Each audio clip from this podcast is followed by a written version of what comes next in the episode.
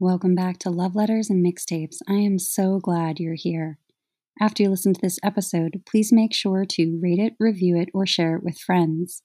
And if you enjoy this episode, please consider donating to support this podcast by clicking the link in my Instagram bio at Love Letters and Mixtapes. I want to take a moment to thank the sponsor of this podcast. Snake River Roasting Company is an organic coffee roaster located in the beautiful mountains of Jackson Hole, Wyoming. And not only do they roast award winning coffees, but their mission and commitment to supporting the rights of women farmers around the world are just incredible. I start every single morning with a cup of their Fire on the Mountain organic coffee blend. And if you're anything like me and you're particular about what you eat and drink and how it's sourced, Snake River Roasting Company has a free shipping code for you to give their delicious coffee a taste head to their website, snakeriverroastingco.com, and use the code COFFEELOVE at checkout for free shipping on all domestic coffee orders. So, while I love putting together topical episodes that are based on research and my own experience working with people one on one or as a group facilitator, the last two weeks I've really been drawn to talking about things that are currently present in my own life. One, because I believe that we all have very little capacity at the moment, me included. And two, because I believe that if it's part of the human experience and I'm going through something, then someone else out there listening is going through it as well. And we all deserve to have safe spaces where we can have our own experiences validated or be introduced to new perspectives about topics that we've been struggling with. I'm not a special unicorn, and neither are you. And that is such a relief. You know, we have shared experiences that connect us in our unspecialness. And that means we also have common and accessible solutions. So, for me, something that came up several times in the last week or two was the topic of today's podcast episode. And that is speaking our truth and the power of boundaries and vulnerability in communication. Just that title alone is a lot to unpack, so let's just dive right in. If you have been awake and on the internet at any point in the last 10 years, then you've probably watched Brene Brown's TED Talk titled The Power of Vulnerability. At the time when she gave the talk, she assumed that maybe a few thousand people would view her talk Instead, it basically went viral overnight and became one of the most watched TED Talks of all time. And whenever something skids into the zeitgeist and explodes like that, I always wonder to myself, why? What is it about the message, the platform, the timing, and the audience that hit just right?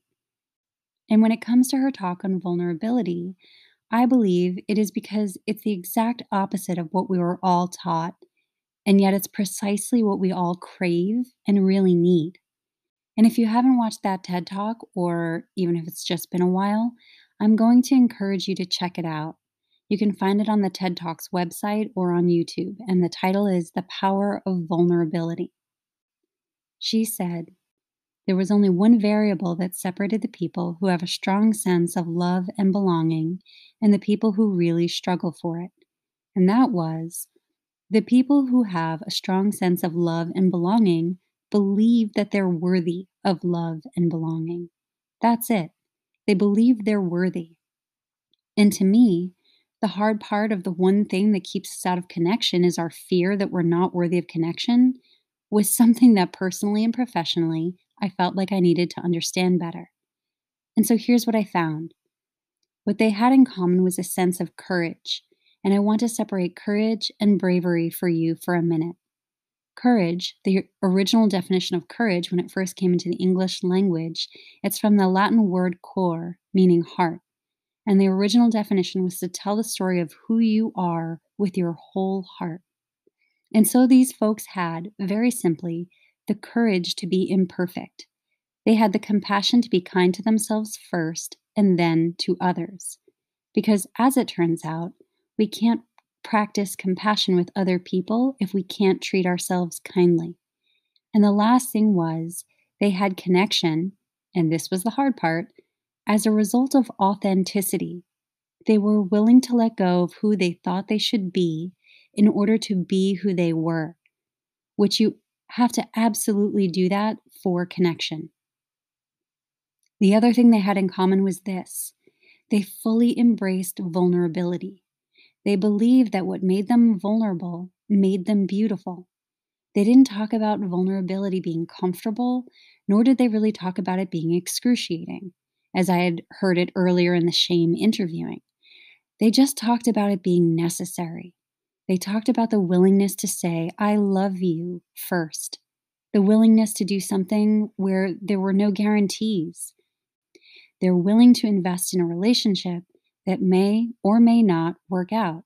And they thought that this was fundamental. I went back to the research and spent the next couple of years really trying to understand what they, the wholehearted, what choices they were making. And what are we doing with vulnerability? Why do we struggle with it so much? Am I alone in struggling with vulnerability? I sent out something on Twitter and Facebook that says, How would you define vulnerability? What makes you feel vulnerable? And within an hour and a half, I had 150 responses because I wanted to know what's out there. And it was having to ask my husband for help because I'm sick and we're newly married, initiating sex with my husband, initiating sex with my wife, being turned down, asking someone out, waiting for the doctor to call back, getting laid off, laying off people. This is the world we live in. We live in a vulnerable world. And one of the ways that we deal with it is that we numb vulnerability. And I'll leave you with this this is what I have found to let ourselves be seen, deeply seen, vulnerably seen, to love with our whole hearts, even though there's no guarantee, and that's really hard, to practice gratitude and joy in those moments of terror when you're wondering, can I love you this much? Can I believe in this this passionately? Can I be this fierce about this? Just to be able to stop and instead of catastrophizing what might happen, to say, I am just so grateful because to feel this vulnerable means I'm alive. And the last, which I think is probably the most important, is to believe that we're enough. Because when we work from a place, I believe, that says, I'm enough, then we stop screaming and start listening. We're kinder and gentler to the people around us, and we're kinder and gentler to ourselves. And I hope that by sharing that, I've encouraged you to go back and check it out and watch some of her videos. They're so helpful and so beautiful. So let's talk about vulnerability, how it shows up in relationships, how we can create healthy boundaries around it, how we can communicate it, how to receive it safely, how to recognize it in others, and either show up or walk away when we need to. One of the questions I posted on Instagram this week was How was vulnerability handled or treated in your family of origin growing up? And just a reminder slash disclaimer whenever I talk about or ask about or discuss our families of origin, I am not doing that to point fingers or villainize our families.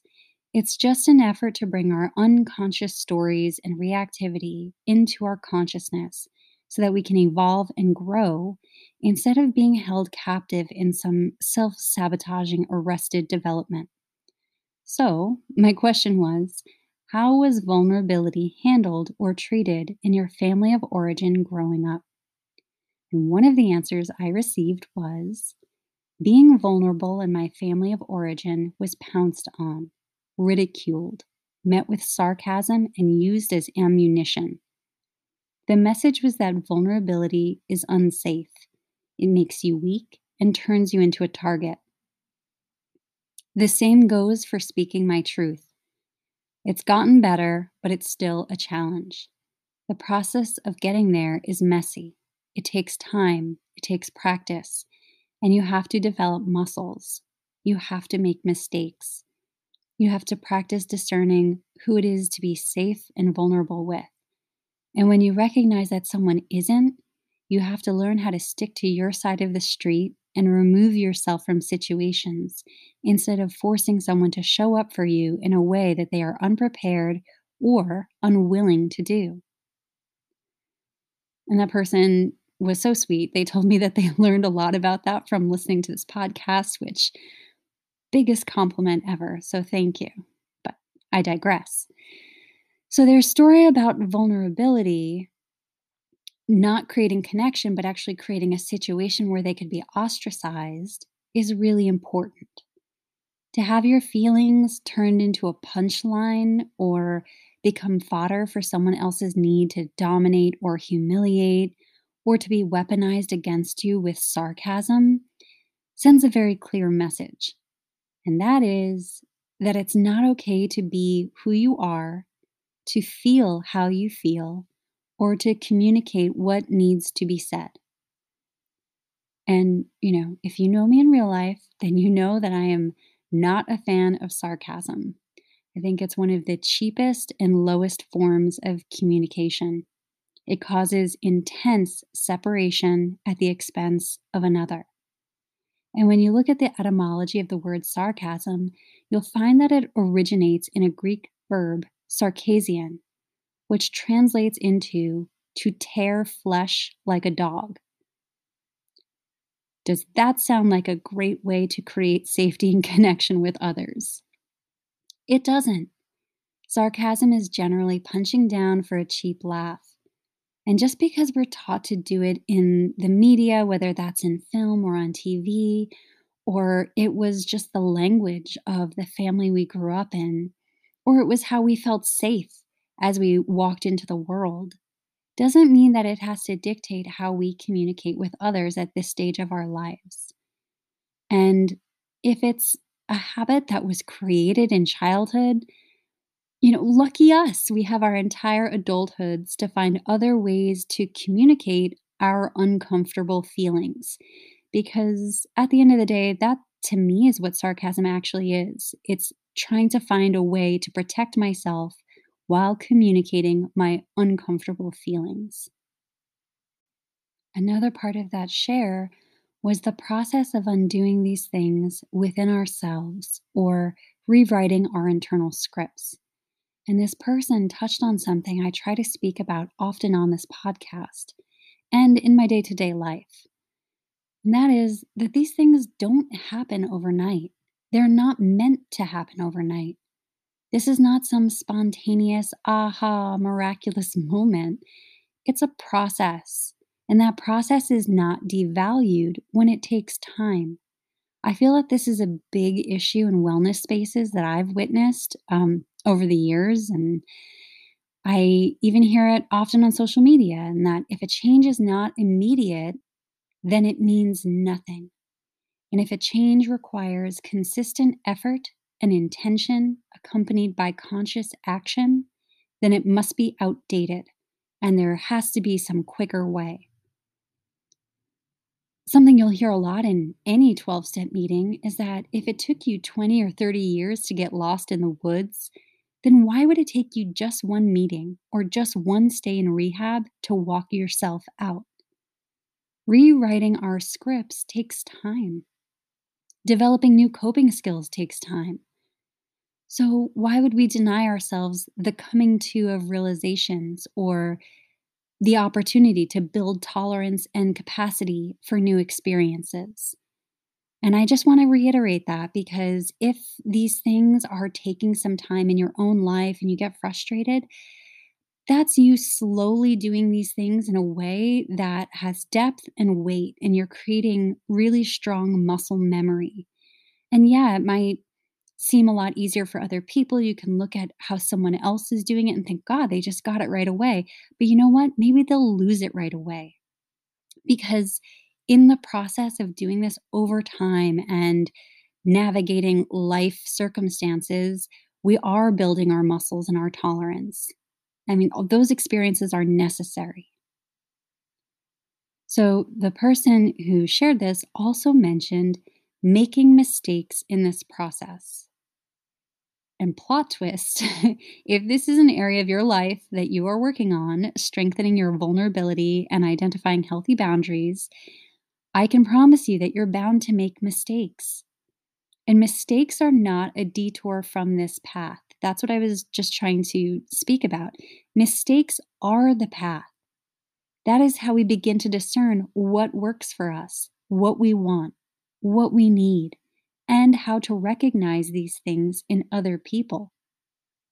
And I know that there are a few of you out there who struggle with this aspect of developing new skills. And I am speaking to you right now because that's me too. I am the most August Virgo of all August Virgos, whatever that means. I'm sure there's some, you know, wise astrologer listening right now who can send me a DM and explain that. But what that means to me is that if I am not automatically an expert at something, if I am not automatically good at something, then I tell myself that this thing is not for me because I never want to take the chance of failing in front of other people or sitting with the vulnerability of my imperfections. And what a fantastic way to cut myself off from life experiences. And if that sounds like you, I am so glad you're here. You've absolutely come to the right place. It's truly not about that initial thought. You know, our first thoughts are very often wrong. Our first thoughts are our reactivity, our inner child, that tape that's been playing our entire life that has helped us to survive, but has most likely prevented us from thriving.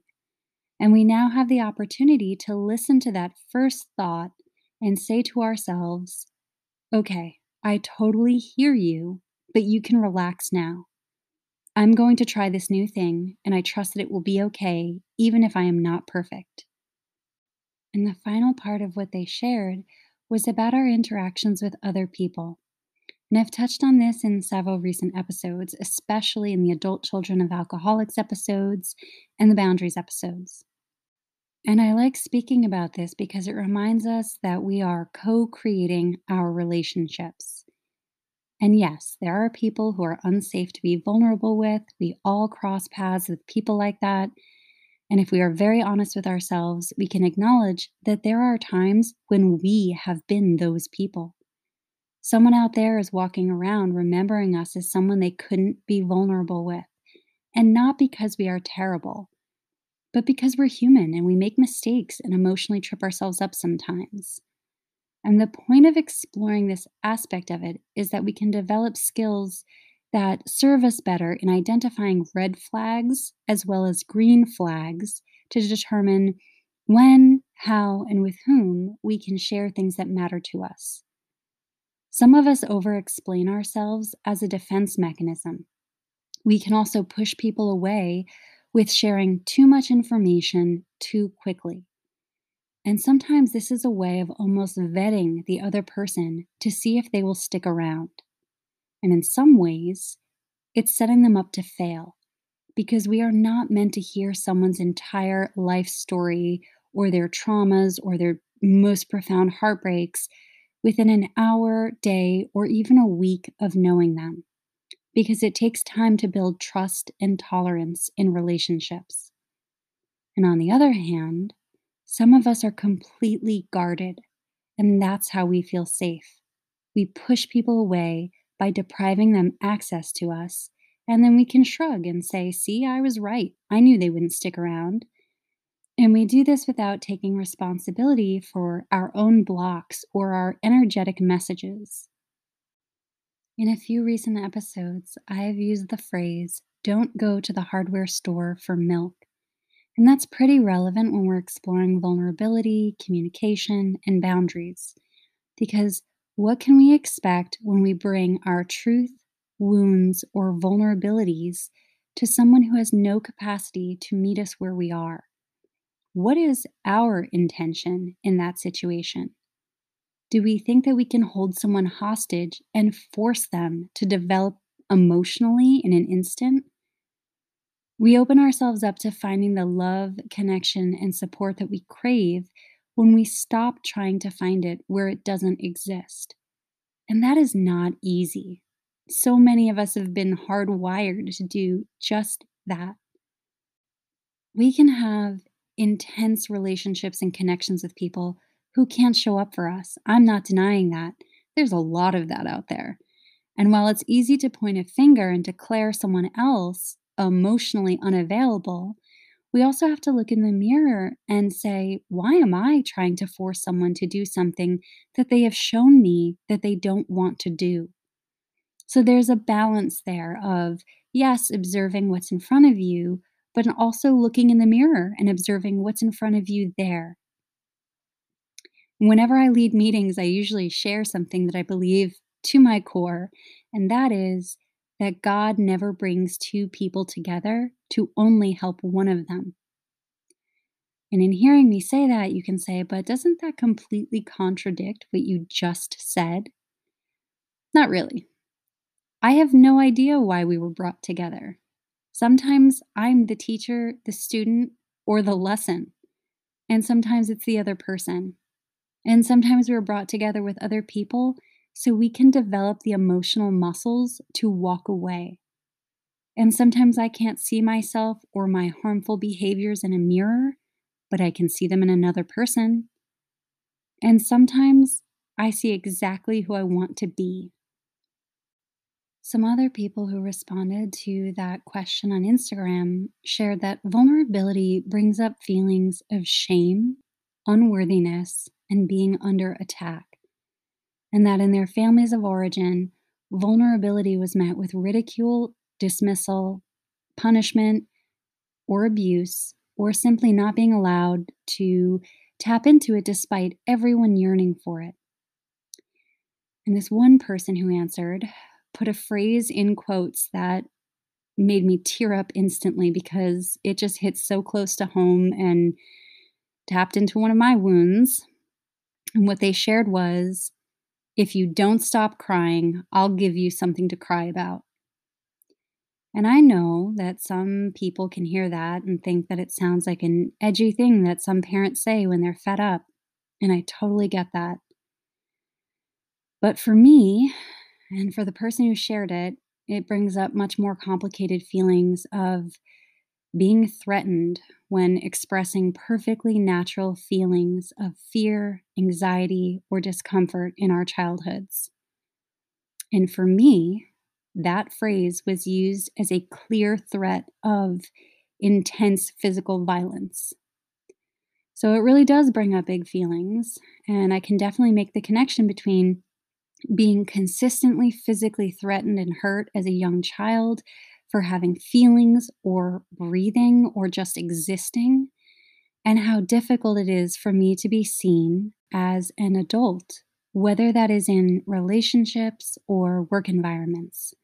My first reaction is always to flinch and want to disappear. Even now, decades later, because the tape in my head plays and says to be seen or heard means to put myself in danger. And that's difficult to admit. We want to believe that we can self will ourselves out of these feelings or reactivity, or that maturing with age means that we shed these experiences. And that just does not seem to be the case. As a group facilitator, I always observe that people who know how to cry in complete silence often have complicated and traumatic stories. So, for anyone out there listening who, like me, can cry without moving or making a sound, who knows exactly what I'm talking about or what circumstances would warrant that reaction, I just want to say that I see you and you are not alone. And from the younger version of me to the younger version of you, I believe that we deserved better. We deserved safety and to be able to express our feelings without fear. And if we didn't have it back then, I invite you to join me in doing this work to create that in our lives now. And there's a quote that I love by Jonathan Safran Foer in his novel Extremely Loud and Incredibly Close. And I would definitely encourage you to read it. It's a beautiful book. But his quote was I felt suddenly shy. I was not used to shy. I was used to shame. Shyness is when you turn your head away from something you want. Shame is when you turn your head away from something you do not want. And that makes me think how much time have we all spent turning away from some part of ourselves that just hurts to look at? Whether that is our past, our actions, a relationship, some failure, or even what we see in the mirror. And how does that translate in our relationships with others? If we don't want to look at this one part of our lives, we probably work overtime to make sure no one else sees us or gets near us. And we decide for other people how they will feel about us when they know something about us. We decide for them what's non negotiable. We decide for them what they will judge us over or when they will turn away from us. And we do that to prevent ourselves from stepping into vulnerability and saying, you know what? I don't know how it's going to work out. I don't know if it's going to work out. I actually don't know how they will react. And I don't know how I will feel if and when that happens. And instead, I'm just going to trust the process and trust the fact that I will be okay no matter what. And that's something to remember when we find ourselves blocked while trying to connect with someone or sharing something about ourselves that's maybe hard for us to say out loud or something we don't want to acknowledge. And that has actually come up for me a few times in the last two weeks. And I definitely handled it much differently than I would have in the past. And it has taken a lot of practice of walking slowly to meet my edges. By that I mean bringing myself into uncomfortable situations or conversations and checking in with myself about how I feel and realizing that speaking these truths will not kill me. Pain won't actually kill me. And the discomfort that comes up in these moments is not even the same thing as pain. And I also don't get to decide for someone else how they will respond to my truth. That's actually not my responsibility. There's a quote that I've shared on here in the past from an AA circuit speaker, someone that I really love listening to.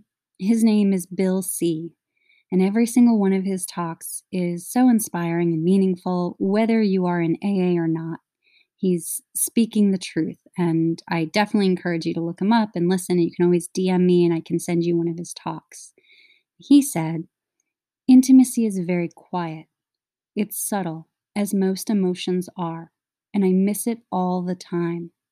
And unless I allow myself to be taken to places that I'm unfamiliar with, the spiritual experience isn't going to happen.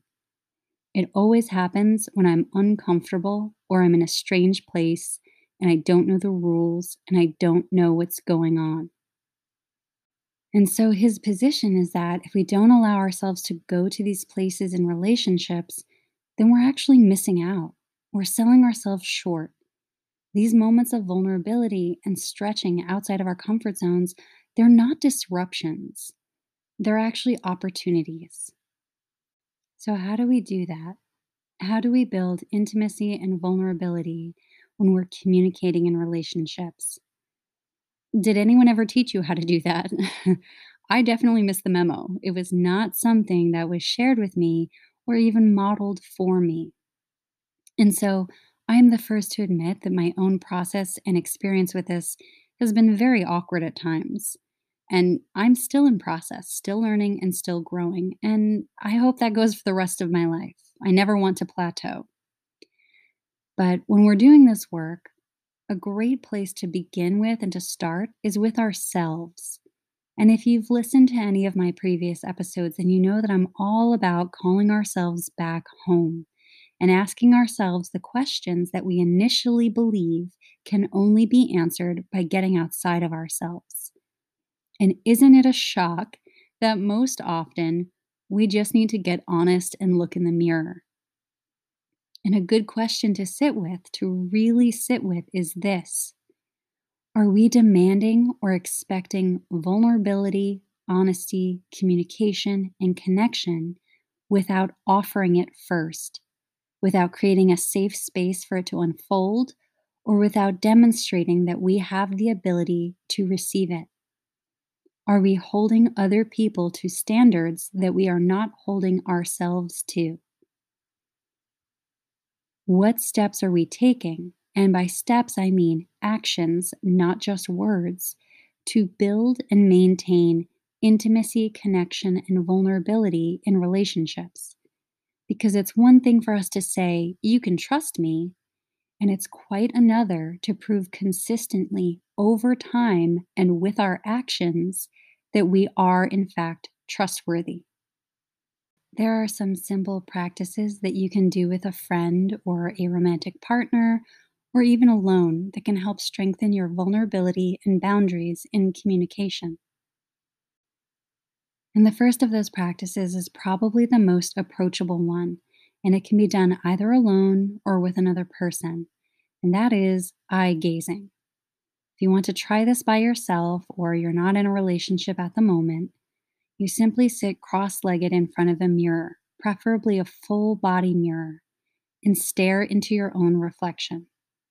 With each breath, you release and relax your body. And you're going to be surprised by how long it takes you to bring yourself into a relaxed state.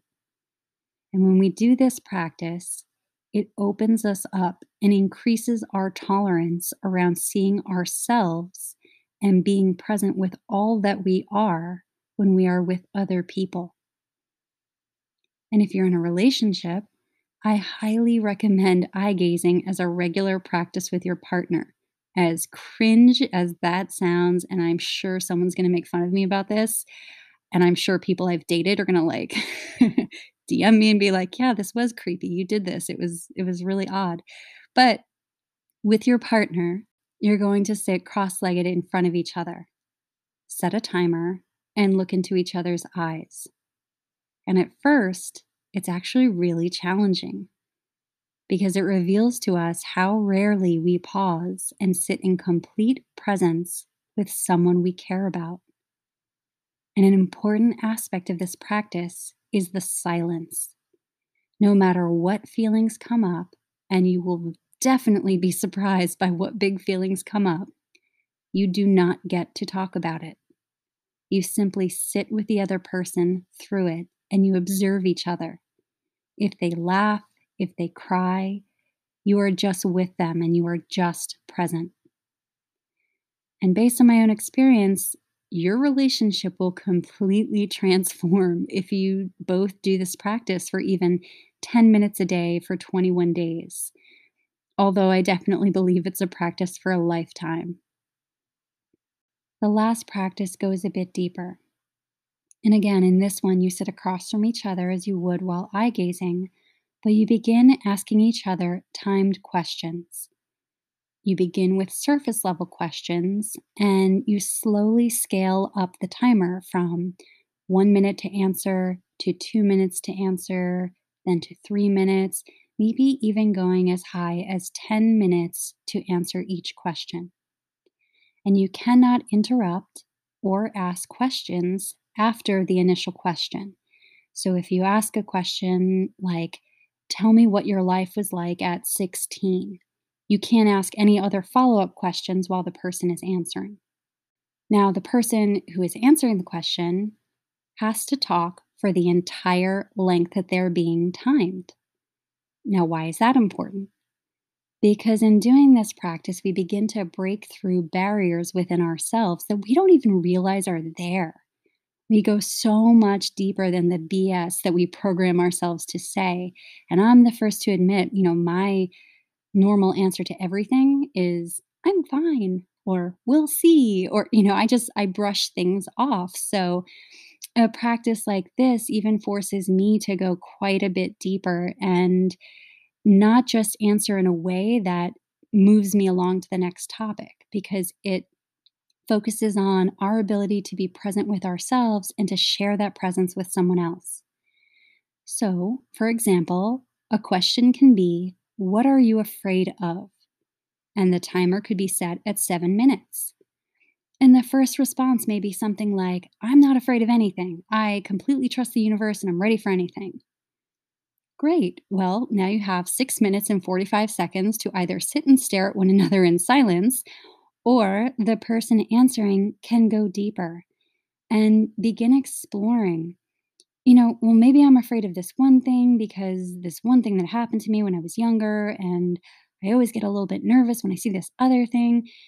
And so begins the falling away of our armor and protective layers. And it's a beautiful practice, but it also requires boundaries in our relationships because what is shared is sacred.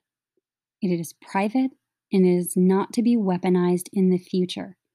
So it does take some discernment to see if you and your partner are ready to commit to that. Relationships require maintenance, they require active connection and conscious effort. And I don't hear much conversation about that, which is why I mentioned some of these practices. There are worlds within worlds within worlds within each of us. And if you spend five months or five years or even 50 years with someone, it can either feel like a jail sentence or it can feel like a journey. Now, share shame is something that I always brought up with clients, whether that was in one on one sessions or even in the groups that I facilitated.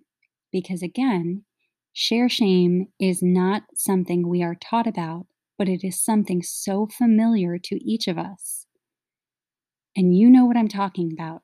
You know that feeling when you are in the moment and your emotions are right at the surface and you feel so connected to the person you're speaking with. And you are so passionate about the topic that you're discussing, and you reveal something about yourself that is completely in alignment with what's being discussed, but it's also quite private and personal, and it feels right in the moment, and you're so glad you did it. But the further you get from the moment, the more you find yourself cringing and second guessing what you said. And you start wondering what the other person is thinking about what you said. And you can actually feel it in your body. You almost start shutting down in embarrassment that there is someone walking around on this earth who knows this thing about you. And you think you may not be able to survive that fact. That, my friends, is share shame. And it happens. And it's okay to reflect back on conversations and think about what it felt like to share or to reveal something about ourselves.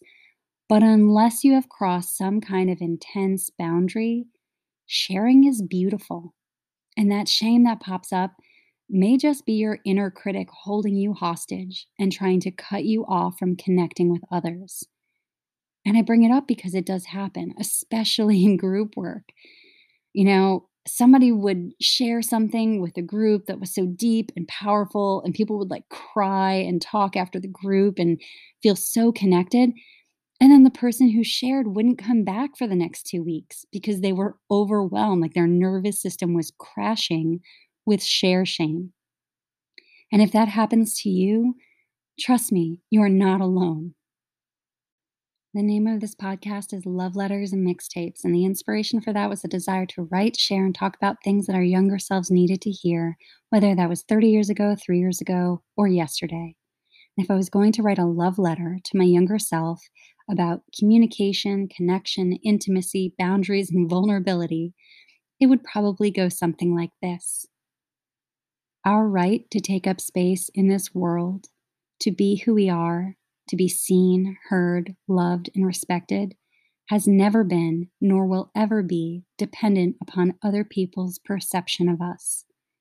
No matter what home we grew up in, no matter what coping methods we have used for survival, no matter how impossible it can feel at times to make that leap into thriving, there is space for us, for our stories, and for our truth. There are people out there who will speak our language, who don't need an interpreter, who are ready, willing, and able to show up for us in those moments when we don't even want to show up for ourselves. We deserve the time and space to find our voice, to find ourselves, and to find our place in the world. And when we allow ourselves to do this, we find ourselves in the deep connection and conversation with the universe with ourselves, with a higher power, and with those we love. These connections are spiritual experiences that sound shockingly simple, safe, and straightforward. It is a spiritual experience to say, I just wasn't as present as I should have been back then. And I need to say thank you because you are important to me. It's a spiritual experience to say, I'm sorry. I was wrong. Have I harmed you in ways that I am not aware of? It is a spiritual experience to say, I take full responsibility. It's a spiritual experience to say, I did not give you all the information you needed to make your decision. I lied by omission. And it's a spiritual experience to say, I forgive myself for the things I did when I was scared, hurt, lonely, didn't know any better, or didn't think I deserved any better. And until next week, make sure to hit the follow button on your favorite podcast listening platform.